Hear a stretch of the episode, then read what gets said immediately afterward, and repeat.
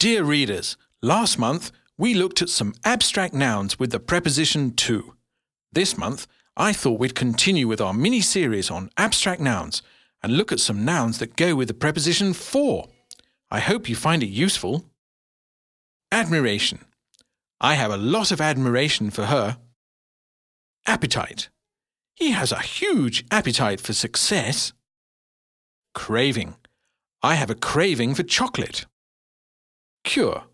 There is no cure for the common cold. Demand. There's a big demand for computer technicians. Disrespect.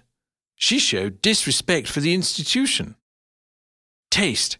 He's developed a taste for Indian food. Need. She has a great need for love. Sympathy. I have no sympathy for him. Recipe. They have a great recipe for chocolate cake. Remedy. There's no remedy for this illness. Respect. I have a great deal of respect for you. Room. There's no room for anyone else. Responsibility. I have responsibility for these children.